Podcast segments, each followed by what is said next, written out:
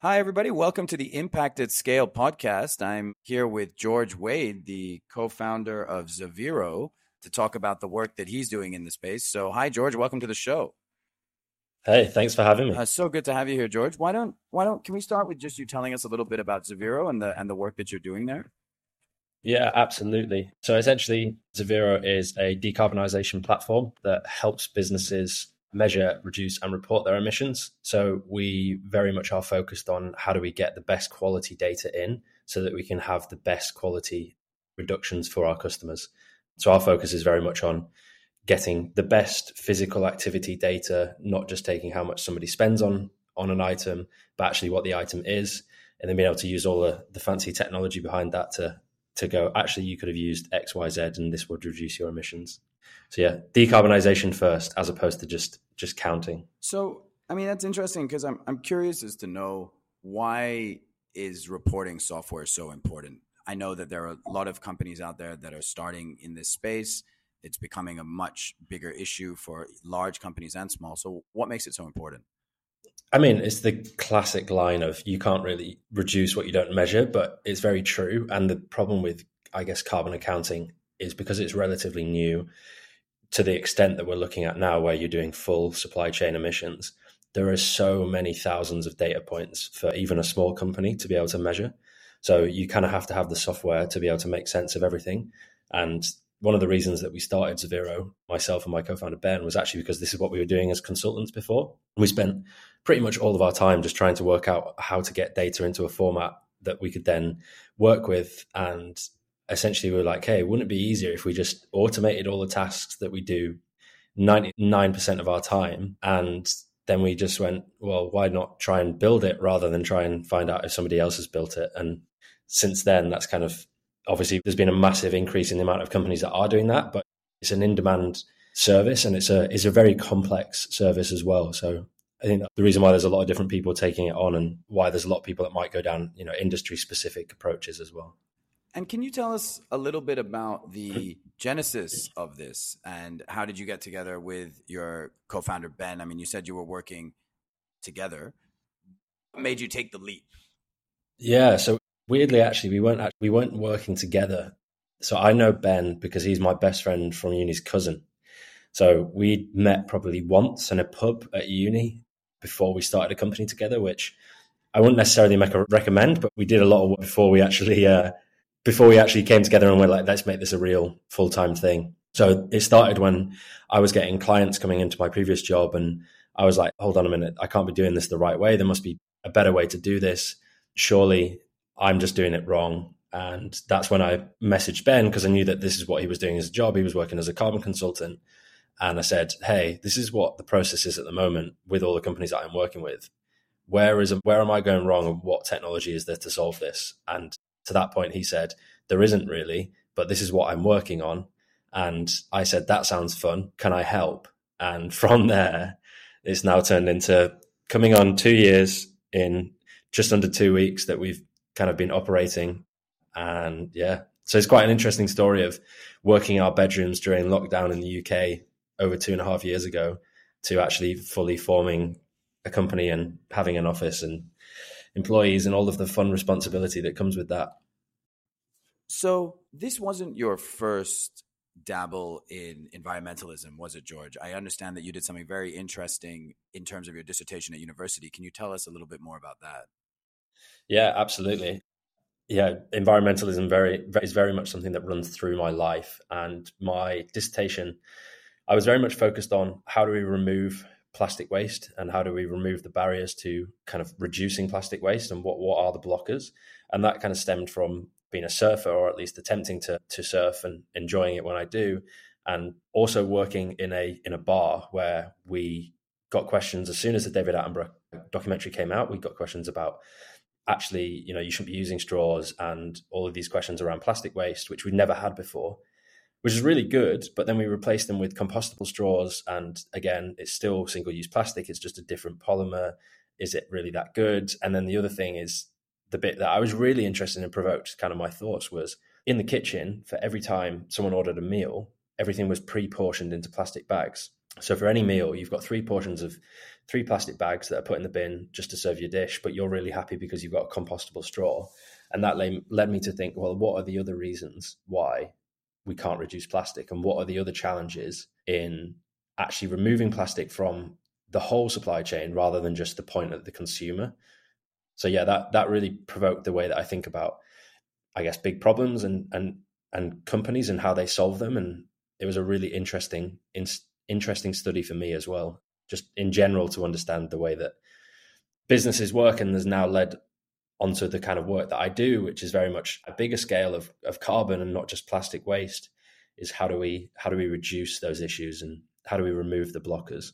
You said something very interesting there, which I had never heard of before, that the single use or the straws, the compostable straws are just a different plastic polymer. Is that did I understand that correctly? I, yeah, I mean, essentially, it's uh, it's it is it's still plastic because it's compostable plastic, so it's still a plastic polymer, but it's just compostable, so it can be made out of plants. But the problem is that you know those those sorts of things don't always break down like they say they do, or they need specific conditions to do. And one of the things that I found really interesting was that, and at the time I was actually working for a waste technology startup, so it was all quite conveniently timed for me, really.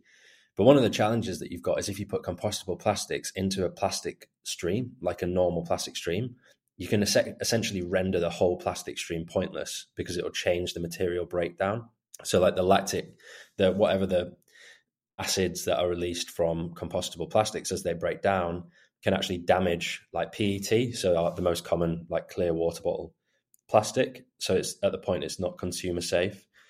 So yeah, there's a lot of challenges with with all these systemic changes of trying to make changes around the way that we do things, but not having the infrastructure to be able to support that, which I thought was really quite an interesting point that I got out of the research. Really, oh, that's that's actually fascinating, and also I've I've had had this question many times about items being biodegradable, like whether that's packaging or anything like that, and the notion that biodegradable sometimes is only biodegradable like in very very specific circumstances as opposed to just oh like chuck it on the ground and eventually it's gonna it's you know it's not a banana peel or something like that which would actually naturally decompose yeah exactly yeah it's it's a bit of a tricky one for people to get their heads around i feel like the compostable element not to say that it's the wrong way but it gives people almost like oh i can have this compostable coffee cup and take it away and not feel bad because it's compostable, but it's still going to be incinerated or put in landfill, depending on where you are in the world and the country. But it's, it's more how do we get rid of the consumerism of of single use anything? I guess is the challenge. So George, I mean, you mentioned that you know you started with this interest in plastic. You were working with a waste management company. Now you're in this reporting business. Is do you cover more than just carbon in terms of helping companies understand what their impact on the planet is, or is really the main focus helping them to understand their sort of scope one, scope two, and scope three emissions? Yeah, so realistically, that is the focus, just because it's really hard to quantify a lot of the other things. So it's it's more of how do we take away the the biggest issue, which I, I understand that you know you've got things like plastic actually have lower emissions, so we might we would never make that recommended switch of going from you know glass to plastic or whatever it might be. But our focus is on greenhouse gas emissions carbon emissions because that's the biggest challenge that we face. And then everything else that comes around that i guess is is still incredibly important in context. But yeah our focus is very much on on carbon and, and greenhouse gas emissions so you raised there's only so much we can do you did you, you raised something that i thought was very interesting earlier which was around the fact that we need to change people's mindset on single use anything. And yeah. what are your thoughts here on how do you enact that sort of change on like a mm. large system wide or population wide level? What you know, how do you go about doing something like that?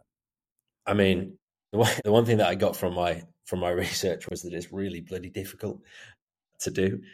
There are there are a lot of barriers to to anything like that, and I think it's ultimately comes down to you've got to have top and bottom, uh, top down and bottom up approaches.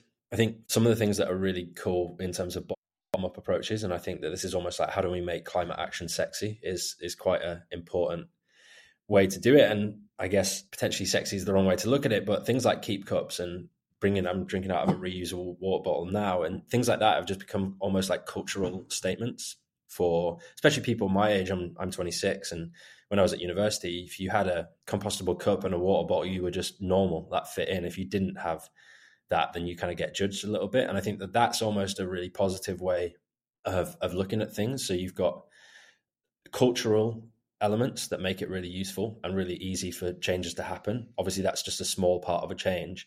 But then you've got things like pricing as well. So in the UK, you can get save money if you bring your own compost if you bring your own coffee cup. Sorry, not compostable cup.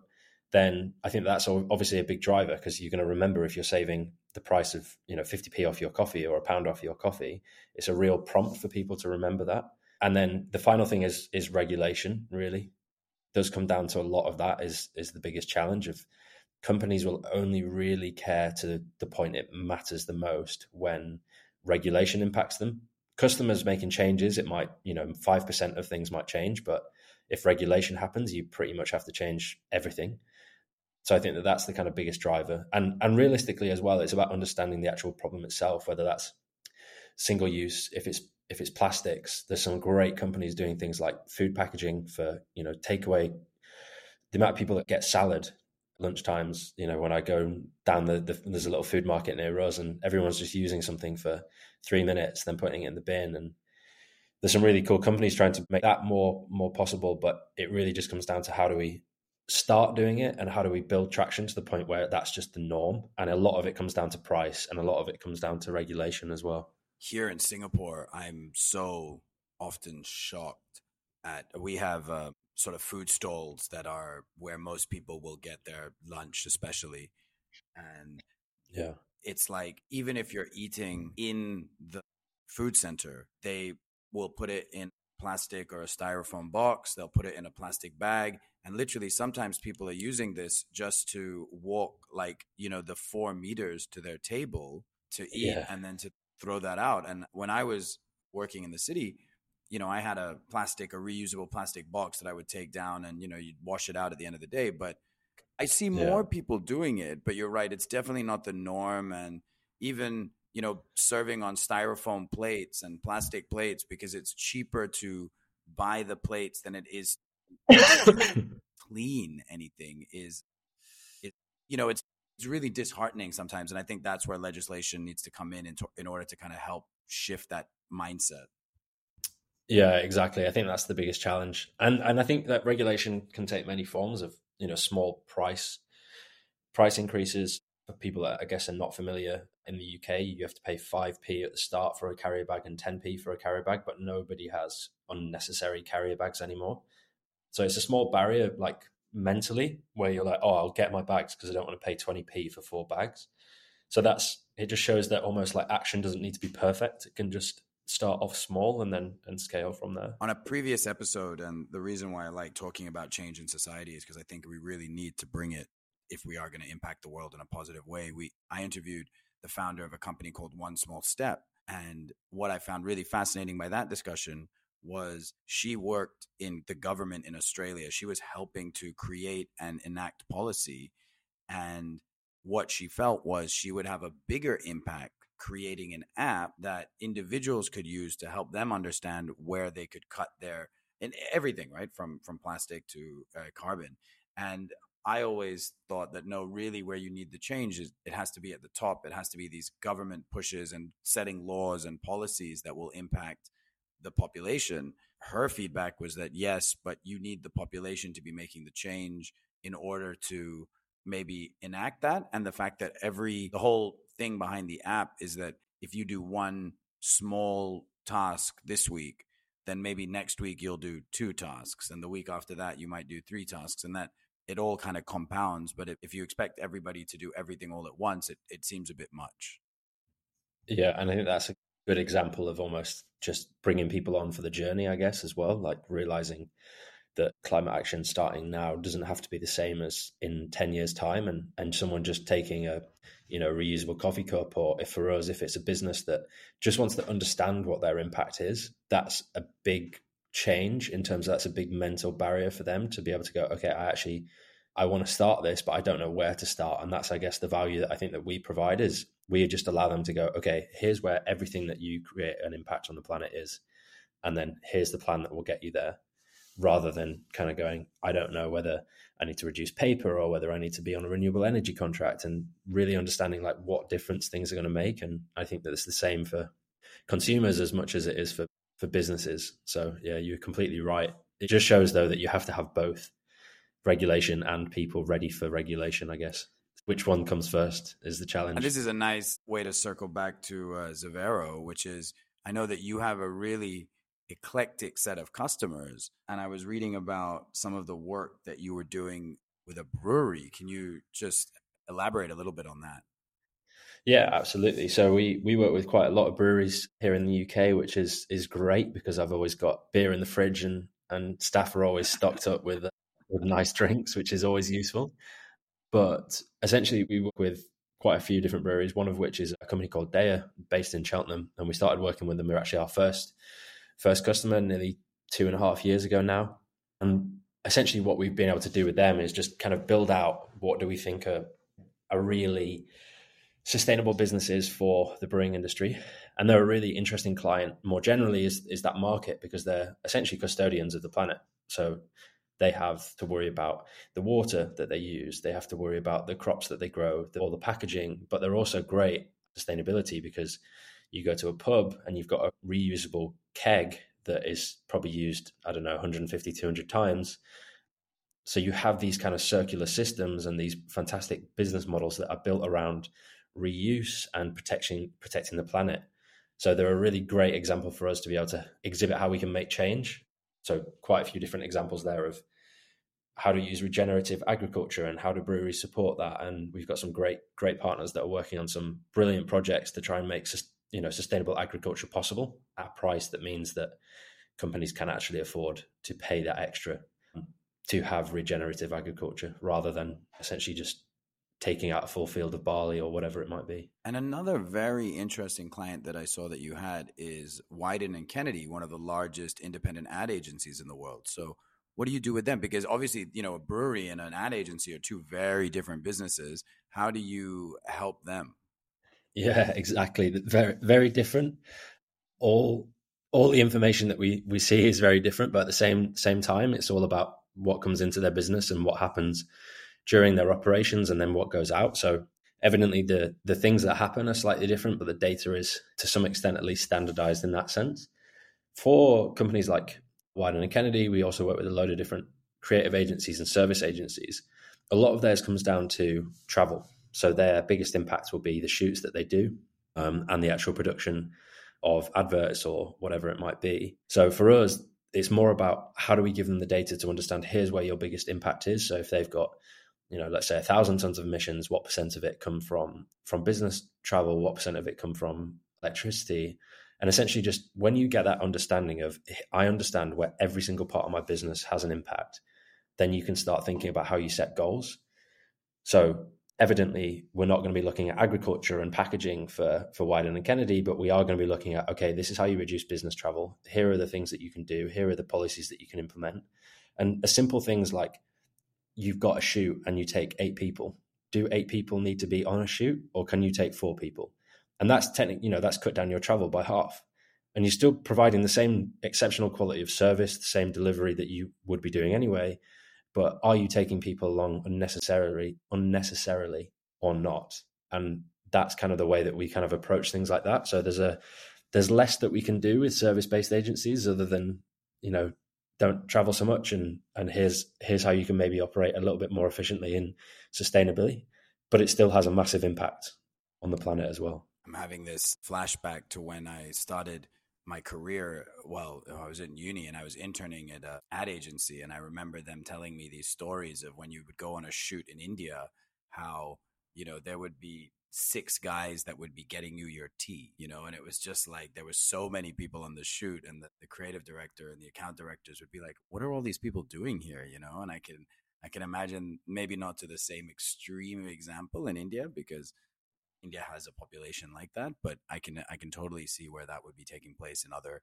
in other parts of the world, especially if you're going on a shoot to a you know beautiful location or some place that people want to go to. Yeah, yeah. If you want to get a nice holiday. In all fairness, the more generally, I think that TV and film production have actually made great strides because And I think this part of the reason why we really enjoy working with clients like Wieden, any of the creative agencies, is they're they're really at the heart of like the way that we we think about not necessarily a consumer, but how we think about the way that people interact with brands and interact with with culture. And if we can help shape the way that they understand stories and the way that they understand sustainability, then that transcends down. So that's a really interesting way for us to look at the clients that we have. And not only are we kind of at the heart of heart of the UK culture, at least in the pub and with a pint, but we're also from the top down in the marketing and the advertising and how we can influence that. So I think that it's a really powerful, almost like looking at the clients that we have, it is powerful to see that that change is happening across so many different industries and that, that it's going to trickle down and, and kind of move upwards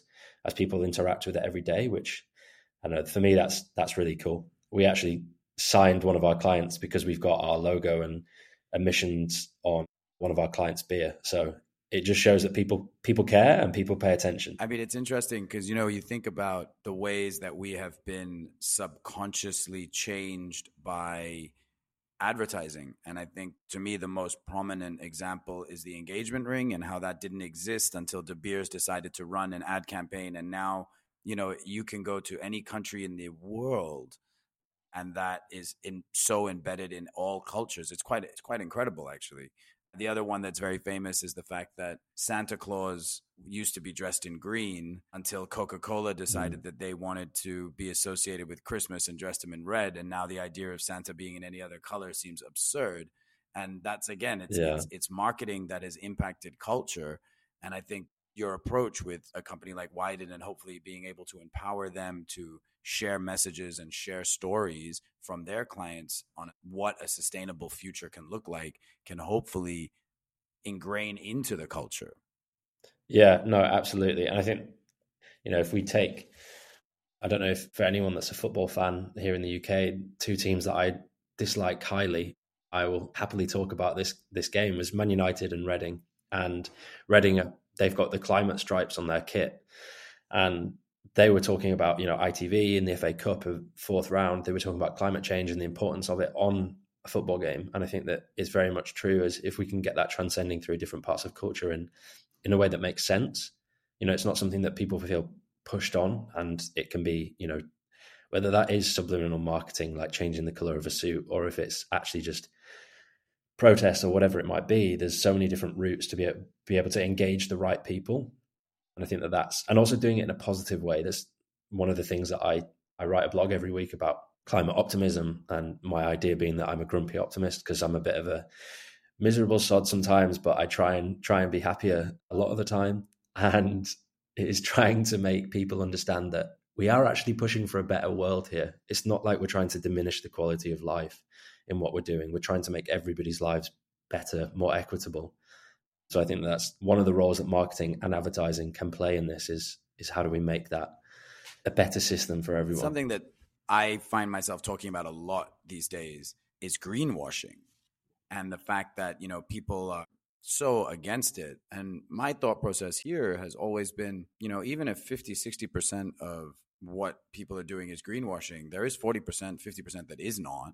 And the other side of it is there is an acknowledgement with these companies that are greenwashing that sustainability is important. People care about it. And that they are putting out a message about sustainability and about being climate friendly and about looking after the planet that 10 years ago wasn't there. And even if they are maybe not doing all they're claiming to do, that message is is subconsciously sinking into the population. Now I think everybody knows I mean when they look at the stats of how many people don't believe in global warming or climate change that that number has come down so much over the last year few years and i think a lot of it has to do with the fact that there is no debate anymore. It is it is understood that this is what's yeah. happening and there and that we need to make the world better basically. Yeah. No i think you're right. I also i agree with the greenwashing point to some extent in terms of obviously there's got to be checks and balances of of the way that we do things. But you are right because it just shows that every company now cares. Obviously, what would be great is if you know you've got big oil companies that will advertise. They'll spend ninety percent of their advertising budget on the green projects that they're doing, but they'll probably spend like three percent of their profits green projects. So trying to get that that flipped around and understanding that I guess almost like that's a process and that we can we can push for it as much as you want. But you are right; it's it very much has to be. There's still fifty percent of companies that are doing it the right way, and things like taking climate action is pretty much a bare minimum now. If you're not doing that, your business is probably going to struggle to operate within a few years. So that's a really cool part of people pushing for it, I guess. I mean, the very interesting thing that I was reading about, I think that took place last year, was the Shell shareholders suing the board of directors of Shell for not doing what they claimed that they were actually meant to, you know, be in terms of limiting their carbon emissions. And when you've got people at a director level of a publicly listed company that feel that they could be held liable for promises that the marketing departments are making, there is really going to be huge systemic change if that is the case, because you're really hitting people where it hurts. And at a board level, that's where actual very key strategic decisions are being made. Yeah, exactly. Especially if they're taking on taking on responsibility for for it, the level of personal responsibility as a director as well. It's it just shows that change is possible. I think is the key point to take from that. Yeah. Even the big companies are going to be oh, responsible. Oh, you're, you're totally right, and I, I will I will definitely share a link for your blog whose name I love, by the way. I think I think I'm often caught when I speak to people in in climate and in sustainability between the very the people that are pragmatic and realize that you know this is a process it's going to take time we can't expect the whole world to you know stop driving cars tomorrow and the people that are on the more kind of extreme side where they want you to give up eating meat you know everybody should be vegan and oh if you're not vegan then we're going to give you abuse and it almost like pushes people away from the from the kind of uh, the movement i guess because if you're feeling yeah. like oh if i'm going to be criticized if i'm not doing everything right then i'm not going to do anything at all and i and i find that there's like this interesting mix currently in the community of people that are like no we we can do this but we need to do it in a logical way as opposed to like have complete revolution and burn the system down. Yeah, I think there's definitely you're right. My my approach is very much I'm sit somewhere in the middle where you know I eat meat, but I don't eat red meat. I limit all of that sort of stuff, but I don't.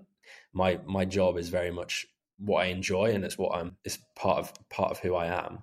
But you are right; it can put people off if you go a bit too preachy with it. Let's say, but at the same time, I also think because this is, I guess, part of the challenge is like, is Extinction Rebellion or all these people with things like throwing soup at uh, paintings is that is that going to scare people away and i think that i think it basically reason why i quite like those sorts of protests even though they do annoy me because i go you're just not solving the problem but at the same time what they are doing is they're dragging people towards a solution where if you've got the midpoint is kind of doing nothing by being so extreme on one one wing of of the way that they do it. They're almost dragging people to take normal as what we should be achieving for and, and aiming for. So taking climate action is to the extent that we take climate action and policy does is not anywhere near their level of taking action.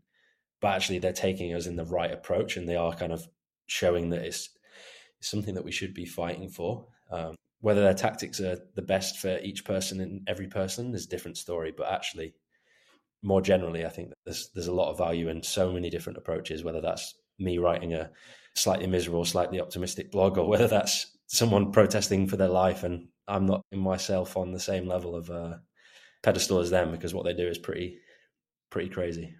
I found interesting when I look at the climate movement versus some of the other large kind of protest movements that have happened in our life, whether those have, you know, happened with regime change in certain countries or allowing the women women to vote or equal rights in the US. The the biggest problem that I see with with the climate movement is that there is no singular point of focus. There is no like goal to say, hey, we've achieved this, because there's always going to be more that we can do. I mean, I think it's almost accepted that we're not meeting the one and a half degree temperature raise. And now it's like, well, we're just going to try to keep it under two. But even if we did achieve that goal, there is uh, the plastic issue, there is the biodiversity loss issue, there is the looming mass extinction that's coming up, you know, and there are so many of these different facets that are all contributing to sustainability, to the protection of the planet. but there is no single focus to say, right, well done, job done. You know, we threw out this politician and replaced him with another one, or we now have the right to vote, or some, something like that. We so I think that their their lack of focus can cause there to be dissent among people that are on the same side. Yeah, I think that's true. There is no cohesive anything. I guess it's that that's a, I guess a positive and a negative of it's such a big problem. There's so many different ways to solve it, but you're right. It's you don't know whether you've achieved success or not. Really, that's the challenge. Things like the ozone layer are a really good example of how it's possible to have one singular point of, of focus, but unfortunately, climate change is so multifaceted. It's it does make it a challenge, but I feel like we're on the right lines. My optimistic mind is we're on this upward trajectory of. That's probably why people are are very gripped with carbon because it becomes like something that you can measure. It's a very clear target. You can set goals. You can say, we want to reduce this. And it's all focused around this one main point of carbon emissions on the planet to reduce temperature change. And, and, you know, I'm not arguing with that. I think that's a great way to start. And I also think it gets people thinking about their wider impact on the planet and how that can eh, change and how that how one person or a company can have that positive impact.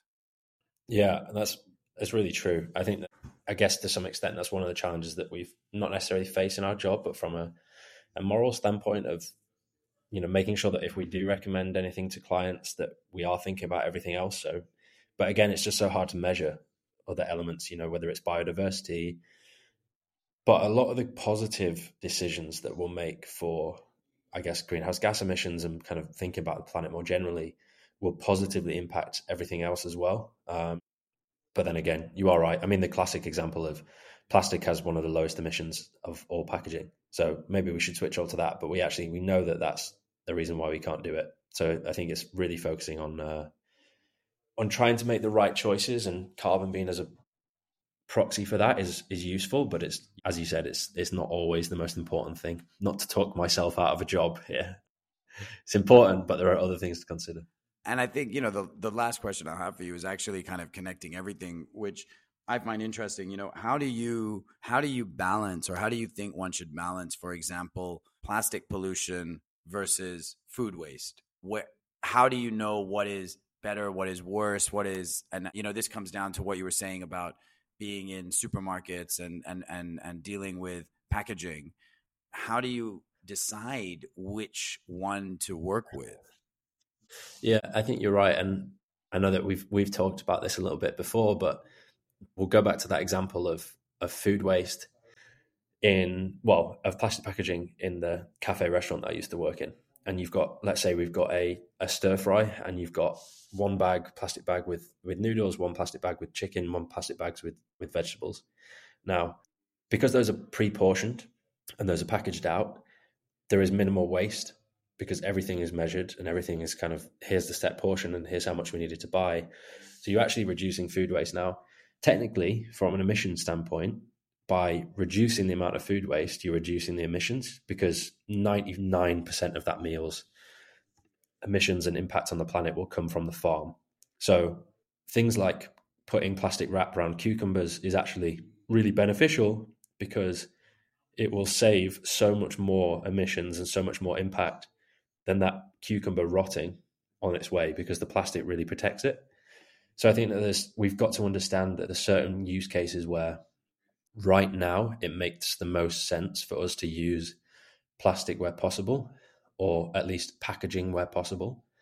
I guess what we need to get out of is how do we prevent single use rather than packaging more generally. So i mean classic example is beer is a really good example of we ship beer especially in the uk we ship it all around from pub to brewery and it's sent back in a reusable container uh, which will last for years and almost thinking about okay well if we sell by the bottle or by the can what's the most sustainable way to to drink a beer or what is the most sustainable way to do anything? And it's about understanding that sometimes you have to have necessary evils like potentially pre-portioned plastic bags to be able to limit food waste. And if you know the food waste is 100 100 grams of carbon and the plastic packaging is not even a gram of carbon what is it that we should be thinking about?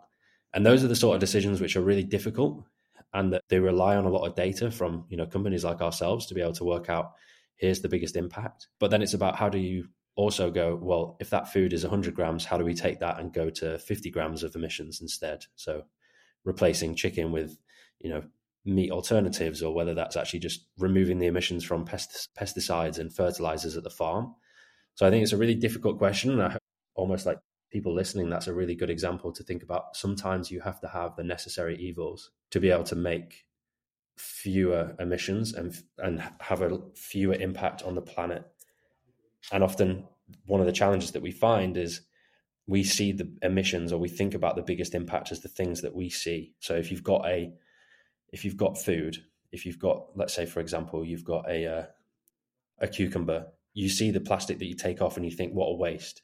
But what a waste would be if we wasted thousands of cucumbers for every one cucumber that gets to someone's fridge in good condition because we don't have plastic packaging. And I think it's a really hard mental barrier for people to get around of of how we think about the whole supply chain of of a product or of a good and really understanding that it's it's so much more systemic than that is is the key point. But yeah plastic's not good but neither is wasting anything well george i, I just wanted to thank you uh, for taking the time to speak to us. It was really uh, interesting and, and, enlightening to to hear about the the work that you guys are doing. So uh, appreciate you taking the time.